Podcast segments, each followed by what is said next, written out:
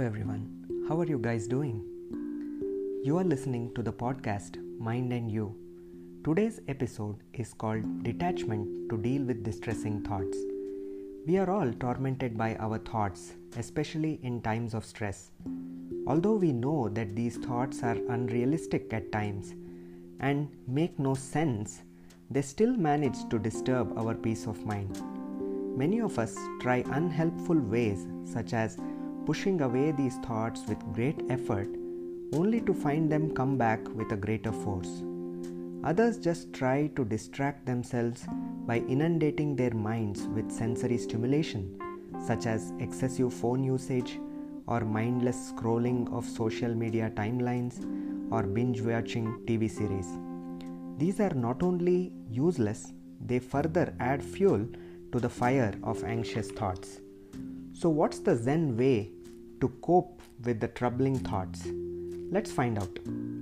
Detachment or letting go is an ancient technique which can be very handful to cope with difficult thoughts. Let me try to explain it with the help of a metaphor. Imagine yourself in a movie theater watching the vivid, lifelike images on a big screen. In the back of your mind, you know the images are not real. But at many points, you get so engrossed with the movie that you forget what's real and what's just real. In a similar fashion, sometimes the thoughts and images on the screen of our minds need to be seen from the outside in a neutral way and with a sense of detachment. This will help us set aside the real from the real. In addition, we will be able to let go some of our disturbing thoughts and make peace with them rather than struggling to get rid of them in vain. This practice of detachment will be difficult in the beginning, but it will get better over time, like any other skill in life.